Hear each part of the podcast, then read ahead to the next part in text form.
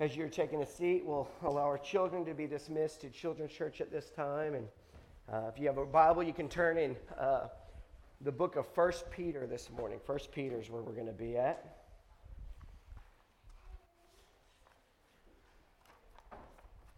Doesn't our praise team do awesome? Amen. Amen. They didn't even get to practice this week because those violent storms came through on Thursday. Uh, actually, Brother Mitch and Miss Felisa, they, they were here at the church building whenever the rain started coming in and the hell started coming down, and they said, okay. Uh, they told the rest of the team not to worry about coming in um, and, and braving that weather, and then they got to uh, they got to hold up here in the church building, which is always a fun place to be whenever it's empty. Have you ever been in an empty church building?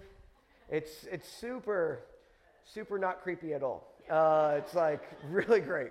Uh, no, but uh, they, uh, they endured it. Uh, gladly, those storms were just pretty quick. Of course, uh, y'all woke up this morning and I'm sure y'all saw a bunch of downed limbs and leaves around. we got just on the outside of that storm that rolled through yesterday. And so thankful we were on the outside of it, but always, always kind of amazing to see just, just how the weather, even just the wind, the, the lightning, all that, how that just the power and force of that. And think about this. In ancient days, right, that's, that's what they would look at. And they would go, man, there is something to this. There's a force, there's a power, there's a dynam- dynamism beyond just the wind, beyond the lightning, beyond the thunder, uh, beyond the waves. And, uh, and they would look up into the heavens and say, man, there's something there. And uh, our good God has took that, uh, took that, uh, that, that intuition that people had, and he didn't just let us try to figure it out ourselves. Our good God began to reveal himself in this world, uh, begin to uh, uh, speak to people, to lead people, and then ultimately he's revealed himself to this world in the person of Jesus Christ.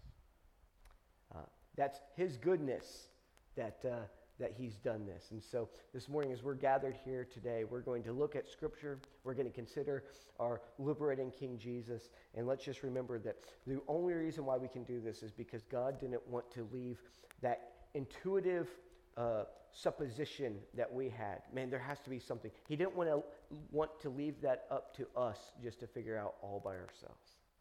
In His goodness, He wanted to reveal the truth to us. And so, with that, let's bow before the Lord today. Lord, we love you. We thank you for who you are.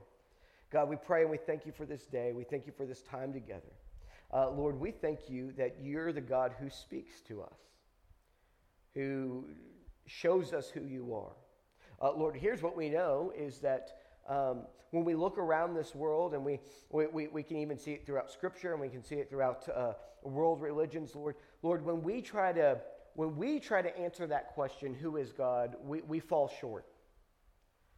Uh, one of the reasons why we fall short is because, Lord, when we think about who you are, we always think that you are, uh, we think you're nastier than you are. Uh, we think that uh, you're not good and loving as, as part of your character. We, we believe that you have to be cajoled. You have to be convinced. You have to be bought off. But Lord, you've revealed to us, especially in your Son Jesus, that that's not the case. You've revealed to us in Jesus that uh, you just flat out love us. And there's nothing that we could do. There's no, there's no statement that we could say to, to get you to love us. There's no, there's no ritual that we could do to get you to love us and to care for us and to, uh, to be merciful to us. Uh, Lord, there's not a, an amount of money that we could give. Uh, Lord, in your Son Jesus, while we were yet sinners, you showed us your love. And Jesus showed us his love by dying. By dying for us, Lord. So thank you, God. Lord, we pray and we ask that you would just be with us as we go to your word today. We pray that you would, uh, you would lead us, you would speak to us, you would guide us, Lord. Uh, Lord, I pray for me. Um, I have this awesome privilege and responsibility to stand before people and to, to, to, to uh, teach your word and to uh, re- help reveal who you are, your character. Lord, I pray that I would do that well. Uh, Lord, I pray that uh, your spirit would uh, fill me so that uh, everything that I say is, is good, it's trustworthy, it's true, uh, and that I won't say anything that doesn't need to be said this morning. Uh, Lord, I pray and I ask that you would just be with each and every one of us, that we would receive that which you have for us. Lord, I pray and I ask these things in Christ's mighty, resurrected name. Amen. Last week we began in uh, the book of First Peter, and what we are uh, considering as we get into the book of First Peter is now our identity. Now, let me just ask you how do you identify yourself? Identity is a big question in our society. We find people identifying themselves uh, uh in various ways uh, by their gender, by their race, by their ethnicity, by their nationality. Some about their political ideology. Right? There's all these ways that people identify themselves. And, and if we think about it, most of the times people identify themselves in relation to something about themselves. Like it would make sense that I was born in America and I, am ethnically, you know, white or Caucasian, and um, you know I was raised conservative, so, so I identify as a white American male conservative, right? I could identify myself that way. But that's me identifying myself in relation to myself. Right? Uh, Peter is going to uh, introduce to us as he greets the disciples that he's writing to, not to identify themselves in relation to themselves, but to identify themselves in relation to God. And we looked at that last week, and, and that identity would be chosen. Now, um, we're going to explain a little bit more about that in just a minute for those of you who weren't with us last week. But, but the uh, other way that Peter wants us to identify ourselves, or how he identifies the disciples there, and, and because he identified them that way, we want to kind of we want to glean some understanding about identifying ourselves as disciples of Jesus is not only in relation to God, but how do you identify yourself at, in relation to this world? Do you find yourself at home in this world? Hey, man, this is my place. These are my people. Do you find yourself uh, at odds with this world? Uh, do you find yourself longing for an ideological past? Man, uh, uh times they are a changing right? Things aren't like they used to be. Do you find yourself like longing for a for, for, for, for transformation, for a future of this world, in, in, in, in fighting for that transformation through the world's systems, through the offering that the, the systems, the governances that this world offers. Right? We find people in our culture, I, I would say those last two things, that's I, I would identify a lot of people in our culture go, that's what we need to do.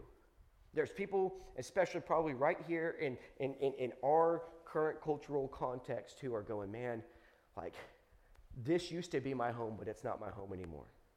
And then they're going, but we, we need to get it back to what it was. We need to make it what it once was. And how are we going to do that?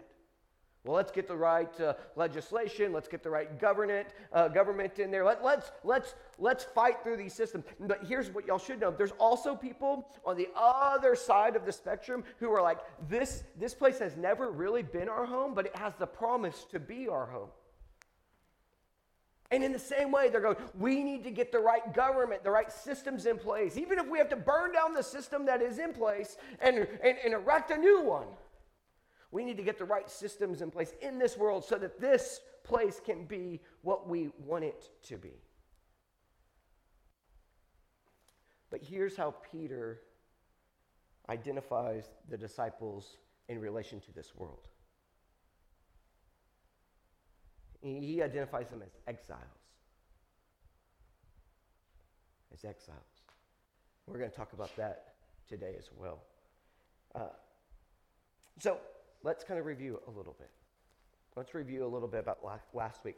Last week we said uh, we find ourselves as the chosen. Brother Will, will you bring up the uh, first passage of Scripture for those who don't have their Bibles with them? I, I want y'all to see how we get this out of the text. We're not bringing this to the text, we're getting this out of the text. So this is uh, 1 Peter chapter number 1, verses 1 and 2. It says, Peter, an apostle of Jesus Christ, to the strangers scattered throughout Pontus, Galatia, Cappadocia, Asia, and Bithynia. And then he says, elect according to the foreknowledge of God the Father, through the sanctification of the Spirit, unto obedience and sprinkling of the blood of Jesus Christ, grace unto you and peace be multiplied.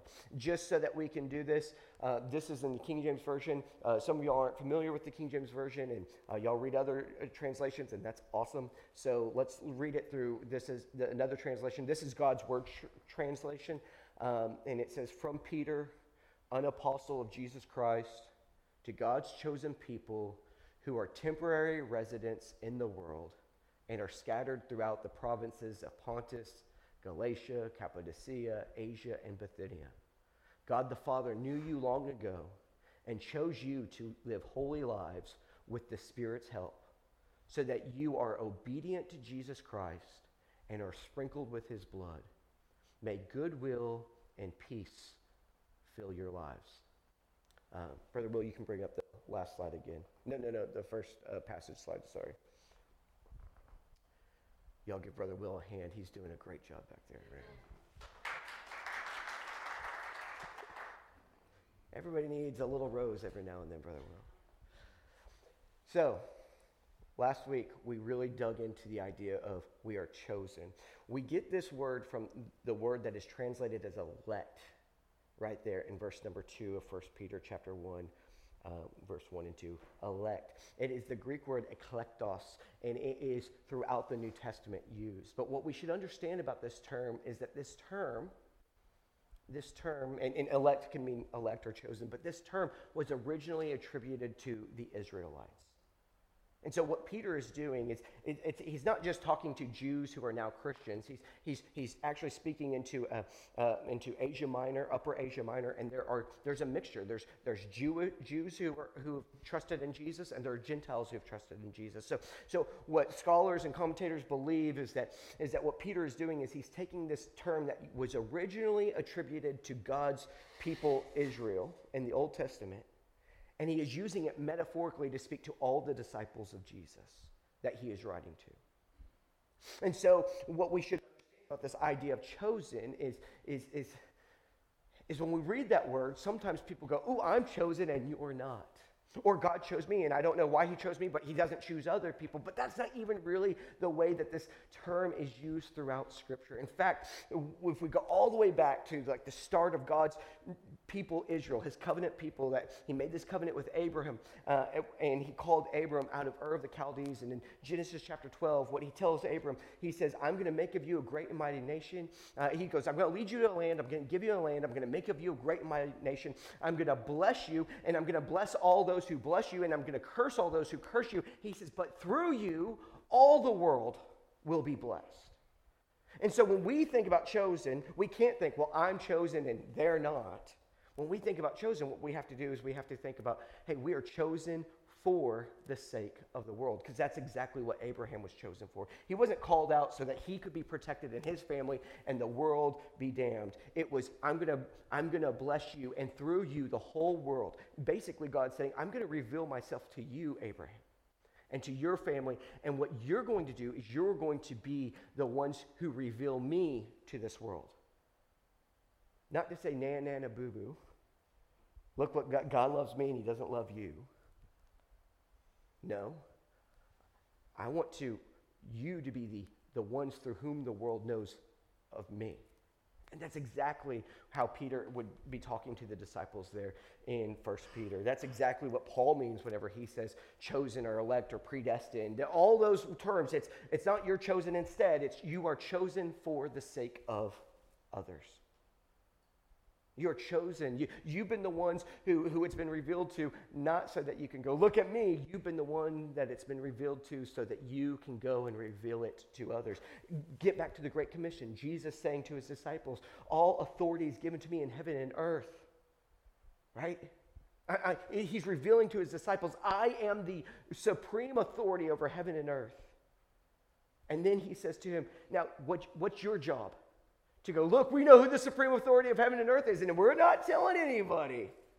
No, you go and you make disciples of me in all nations. You go tell the whole world. It's what Jesus says in Matthew chapter number five. Let your light so shine before men that they may see your good works and glorify your Father which art in heaven. It's what Peter says in 2 Peter chapter number uh, or in 1 Peter chapter number 2 verses 11 and 12. Dearly beloved, I beseech you as strangers and pilgrims, abstain from fleshly lusts which war against the soul, having your conversation honest among the Gentiles, or the nations, or the various ethnicities, so that whereas they speak against you as evildoers, even though they're saying you're doing evil, you're doing wrong, they may by your good works, which they shall see, they shall behold, by your good works, they may glorify God in the day of visitation. That day of visitation is on Judgment Day.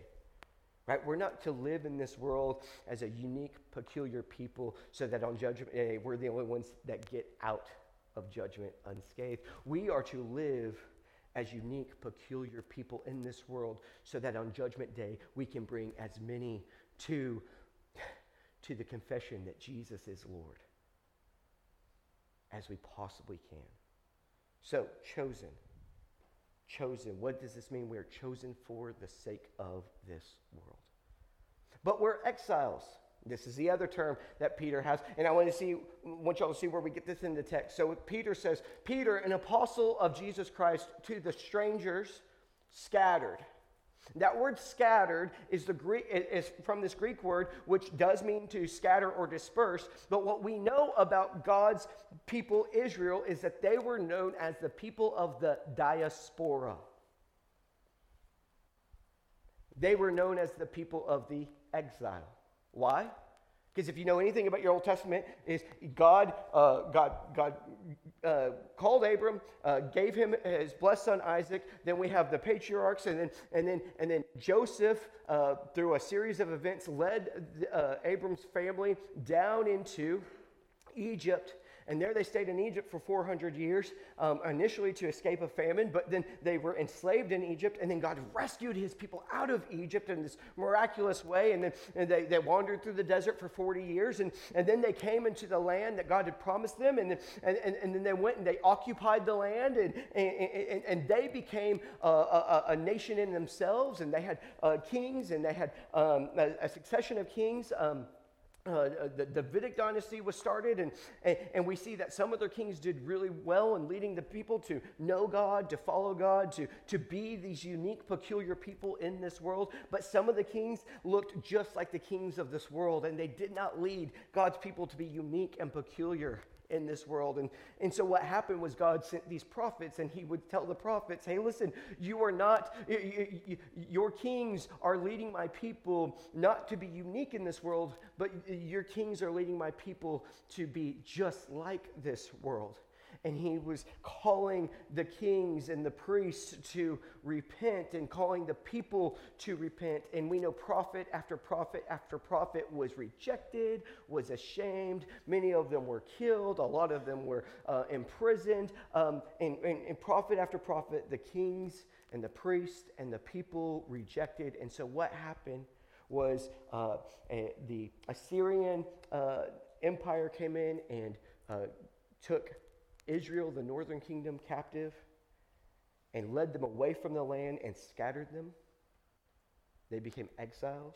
Then we know later that the king of Babylon, Nebuchadnezzar, came into Jerusalem and took people captive and scattered them. People went to Babylon, people went to Egypt, people ended up actually in Asia Minor, where Peter is writing to there.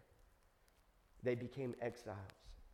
They became scattered. They were the people of the diaspora. So we see these chosen exiles. Here's what we want to see about the chosen exiles, and especially about this idea of exiles today. Peter picks up on this metaphor because he wants the disciples of Jesus to know this. He wants them to know you are foreigners, you're strangers in this land. He also wants them to know this because you're foreigners, that means that you're different. Your norms are going to be different in this world. In the place where you find yourself living right now, you should be different. And if you're different, what happens? When you're different than other people, they think, oh man, you're strange and you're a threat. You're a threat to our way of life. So what happens? There's adversity, there's hostility, there's suffering. The exile people were not just known as people who were foreign in their land, they were known as people who suffered because of their foreignness, because of their otherness, because of their being different, because of them being a threat to the way of this world. And because of that, because of that, here's, here's the real punch that Peter wants to bring. And, and, and as we go throughout First Peter, we're really going to see this carried out. The real punch about being in exile is this is you are a foreigner living in a strange land. And because you're different, you're going to run into adversity, hostility, and possibly even suffering. And so, what are you going to do? Are you going to endure that suffering and maintain a unique identity? Or are you going to assimilate to the culture? Are you going to just become like one of the people of the land? So, the real question at the end uh, that, that we should have in our minds today, and this is the question that I want us to ask ourselves, is Am I willing to live as a foreigner in this land? And I'm willing to be an exile. Am I willing to endure the adversity, the hostility, possibly suffering? Or, or do I want to make this land my own? And if I want to make it my own, do I assimilate to the culture? Do I become like this place? So that's the question that we have on our hearts and our minds today. Are you willing to live as an exile? Now, in the Bible, there's a couple of stories that we have, specifically in the book of Daniel, about exiled people. Daniel chapter number one is a great chapter. It's not about a diet, just so y'all know. Right? Have y'all heard about the Daniel diet? This is the biblical diet. You know, there, if you want to go find the biblical diet, well, then why don't we look at um, Acts, uh, Acts chapter number uh, 10, where Peter is uh, brought down to him a whole bunch of unclean animals, and the Lord says, Take, eat, right? I mean, we're not looking into Daniel chapter 1 to find the Daniel diet, right? But in Daniel, it has to do with eating of the king's table and the king's meat, or eating uh, or, or, maintaining a, you know, a, a unique diet that Daniel and his friends decide to maintain. And it really has nothing to do with diet, it has everything to do with identity. Are you going to sit at the king's table and are you going to eat the king's meat? Are you going to be just like all the others? Because here's what King Nebuchadnezzar wanted of those Hebrew boys. He wanted them, they were bright, brilliant young men. He wanted them to come in to assimilate to his culture so that they could work for the sake of Babylon. And this, this, this, this eating the king's meat, it's a metaphor, if you will. It's an image it's a picture that we have. If you're going to eat the meat, then you're going to do all the other things. And so, are you going to come in and are you going to sit at the king's table and are you going to participate in the culture that is around you? Or are you going to maintain a unique, peculiar identity as a Hebrew covenant chosen child of God? That's the question. We know the answer. They refused to eat the king's meat. They actually said, hey, look, let's just see. Are we, y- y'all are thinking that if we don't eat this diet, we're going to be weak and beggarly. And they said, let's put it to the test. Let us eat our diet for a while, and, and, and, and, and, we'll, and then we'll measure ourselves up against those people who are eating our diet and who are eating your diet. And, it, and then they go, oh man, look, they're healthier. And so, again, because we're all about diets and fads and uh, all those kinds of things, we go, oh, if you eat this diet, you're going to be the healthiest. Well, that's not the point of the story. The point of the story is are you going to maintain your unique identity? And they said, We can maintain our unique identity and we could still live in this world. with this unique identity. Chapter number three, there is this, this image erected to Nebuchadnezzar, and it's erected to Nebuchadnezzar's might, his power, his, his, his, his magnificent. It's, it's erected this, this, this huge towering image that says, like, uh, Nebuchadnezzar is like, he, he, he's like next to a god. He's, he has that kind of authority, that kind of power.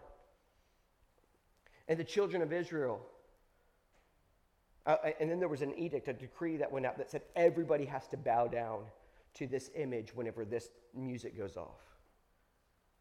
Now, this might offend some of our sensibilities, but let me just ask you this. Every time a song goes off in our culture, we are all told to do something. Y'all know what song I'm t- ah. Oh, say, can you sing by the dawns? We are told to pledge allegiance to the United States of America.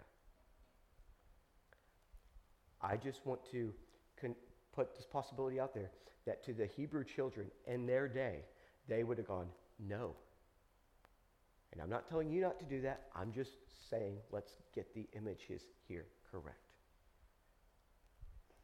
The music would go off, they were to bow, and they were to exalt Nebuchadnezzar himself and his kingdom and his empire. And these three Hebrew children said, We will bow to nobody but God the Father. And he said, Bring them here and throw them into the fiery furnace and make it seven times hotter than it's ever been. And they were thrown into the fiery furnace, and we know the story. And it says that there weren't just three in the fiery furnace, there was four. And then there's that question who was that fourth man? And any good disciple of Jesus would say that is a pre incarnate image revealing.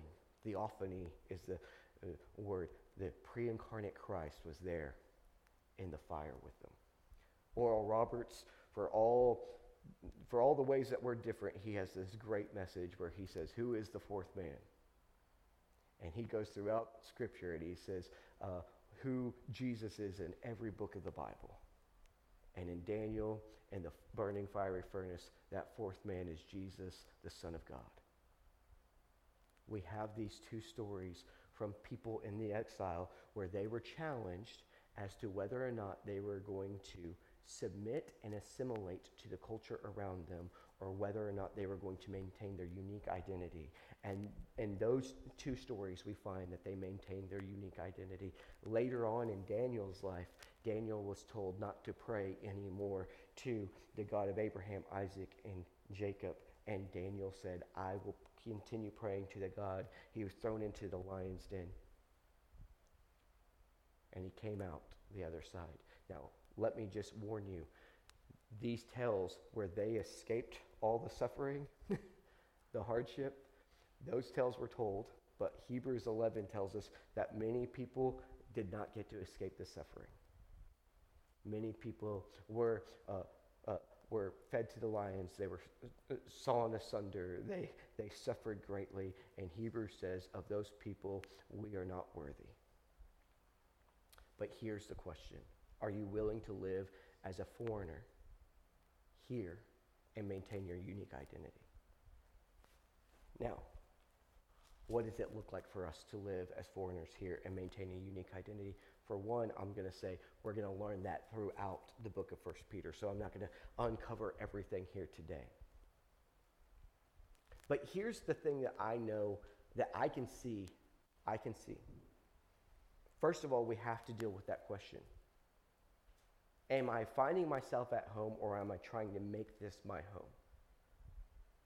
Maybe I'm trying to assimilate to the culture, or maybe I'm trying to make this culture assimilate to me, but am I trying to make this place super comfortable for me?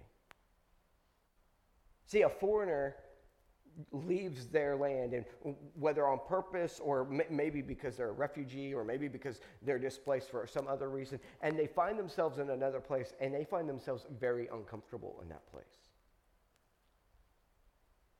And what most foreigners understand is that they don't have the power, the authority, the voice to actually make that place suit them. So most foreigners learn hey, we have to become like these people if we're going to get along. And some cultures say, unless you become like us, you're not welcome here. In fact, in the Greco Roman world, they had Hellenism. And Hellenism was this program um, for a sprawling empire. It was this program to bring Greco Roman culture to every uh, province that Rome ruled over. So they said if you're going to be part of the Roman society, you are going to assimilate to our culture. You're going to become like us. Now, here's the thing are we willing to live like foreigners? And, and, and, then, and then, if I think about this question, we can get into the weeds about all this, but very simply, one thing that I see happening in our culture right now is you have to choose a side. You have to pick a team, you have to find your tribe.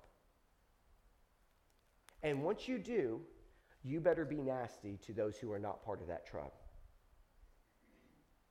You better, you better snarl, you better have snark, you better have sarcasm, you better have a lot of judgment going on against them. And whenever I listen to Jesus and I hear Jesus say, hey, listen, let's not go around and be in this world as the little judges of everybody else. Let's not go pointing out everybody else's faults. Let's look at, into our own hearts. Let's look into our own eyes. Let's see if there's not just a speck, but a beam possibly in our own eyes. Whenever I see that, then I think, hey, look, we can be unique in this world if we stop playing the game and stop living into this cultural demand that we have to go judge everybody. You have to point out everybody else's faults and failures. And I strongly believe that as Christians, we have this uh, we, we've, we've been taught this or we have this intuition that it's my job to point out everybody else's wrongs.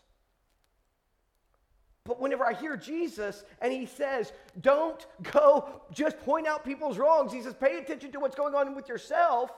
And I think about that in the culture, in the context of the church at large, then I think, are we to be here and just to be pointing out to everybody else their wrongs? Or are we here to be reproving ourselves? making ourselves uh, sanctified, obedient, making ourselves clean through the blood of Jesus Christ.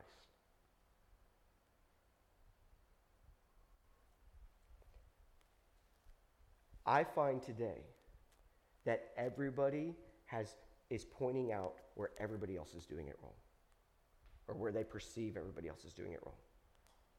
And then we are felt, well, I got to have a voice. I got to say something about it. And I would say one of the ways that we can maintain a unique identity where we can be foreigners in this world is like whenever they brought that woman who was caught in the act of adultery and they said, Jesus, shouldn't we stone her? And Jesus said, okay, well, yeah, we can, but which one of you is going to start? And, and, and, by the way, let me ask you this as a caveat which one of you has not done anything wrong? Which one of you has your act together?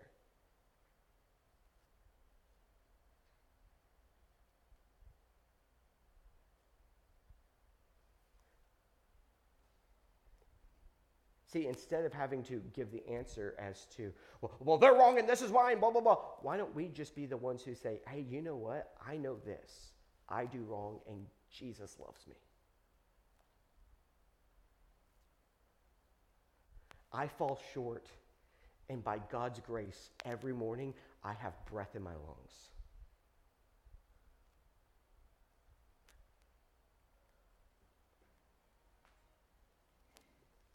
What if in the church we were the people who were not proclaiming judgment, judgment, judgment on everybody?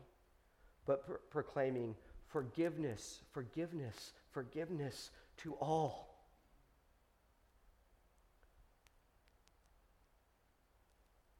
After all, wasn't that what was proclaimed to us? When was it proclaimed to you? When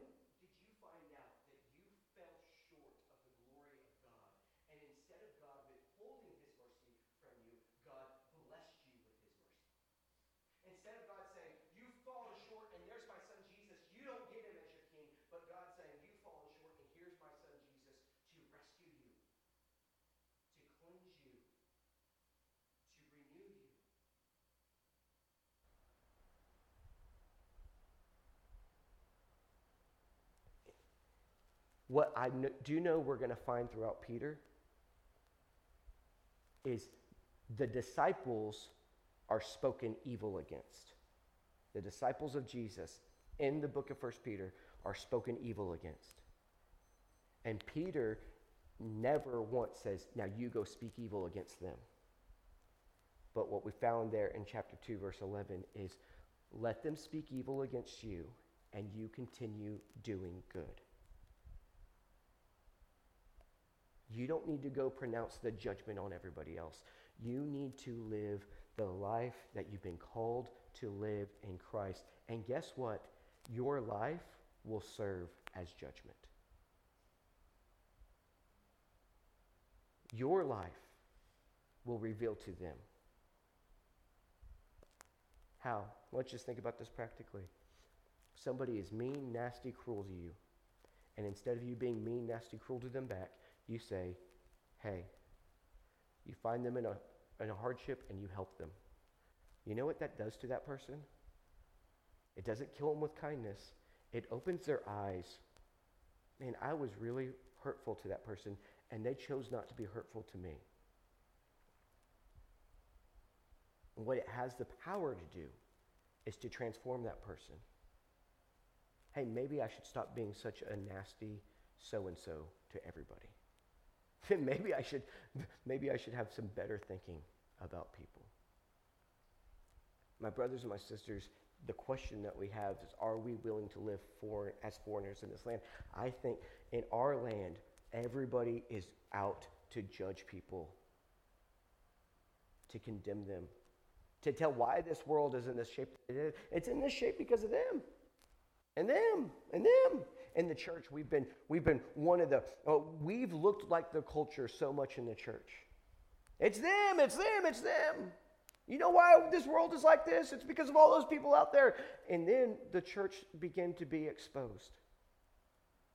Oh, wait, a lot of those pastors who were saying it's all about them, and those ladies who, who wear, you know, those certain clothes, and the guys who do those certain things, a lot of those pastors were doing that and worse.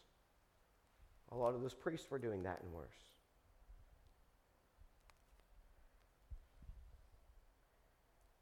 And we have this time where we're, we're being called to be chosen exiles, and we can go, hey, maybe instead of pointing out everything that we think is wrong in this world, we just start seeing what's wrong in us and we start cleaning it up.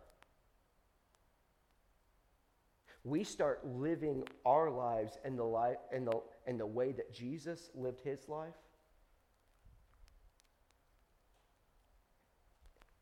And maybe if we stop participating in all the harsh condemnation that the world is participating in, even at this very hour, we can be a light. And people will see our good works, and they will glorify our Father which is in heaven. That's my supposition. I believe we're going to see it throughout 1 Peter. Y'all stay on the journey, but today I wonder are we willing to live? Are we willing to live as foreigners in this country where you might have been born? In this land that has brought you so much opportunity? In this place where you love? I mean, I really deeply love this place. Are we willing to choose to live as exiles for the sake not of ourselves, but for the sake of his name? That's the question. Will you bow with me? Will you talk to God about what God's talking to you about this morning? Maybe there's some specific things as, as we were as, as, as the message was being sounded and, and specific ways in which you could go, man, this is just me living just like this culture. And I don't know what it is for you. There's probably a bunch of different things that we could say. Or maybe there was some, some ways in which you were like, man, I, it's, it's hard for me because I identify so much as this. And I don't know if I can stop, stop wanting to identify myself in this way.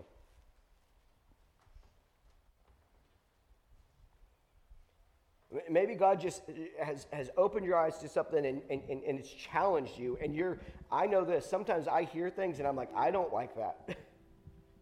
And instead of just being quiet about it, how about you talk to God and go, God, I don't know that I like this. And maybe just even having that humble ask, God, God, is this, is this what I need to hear? And how do I need to uh, apply this to my life, Lord?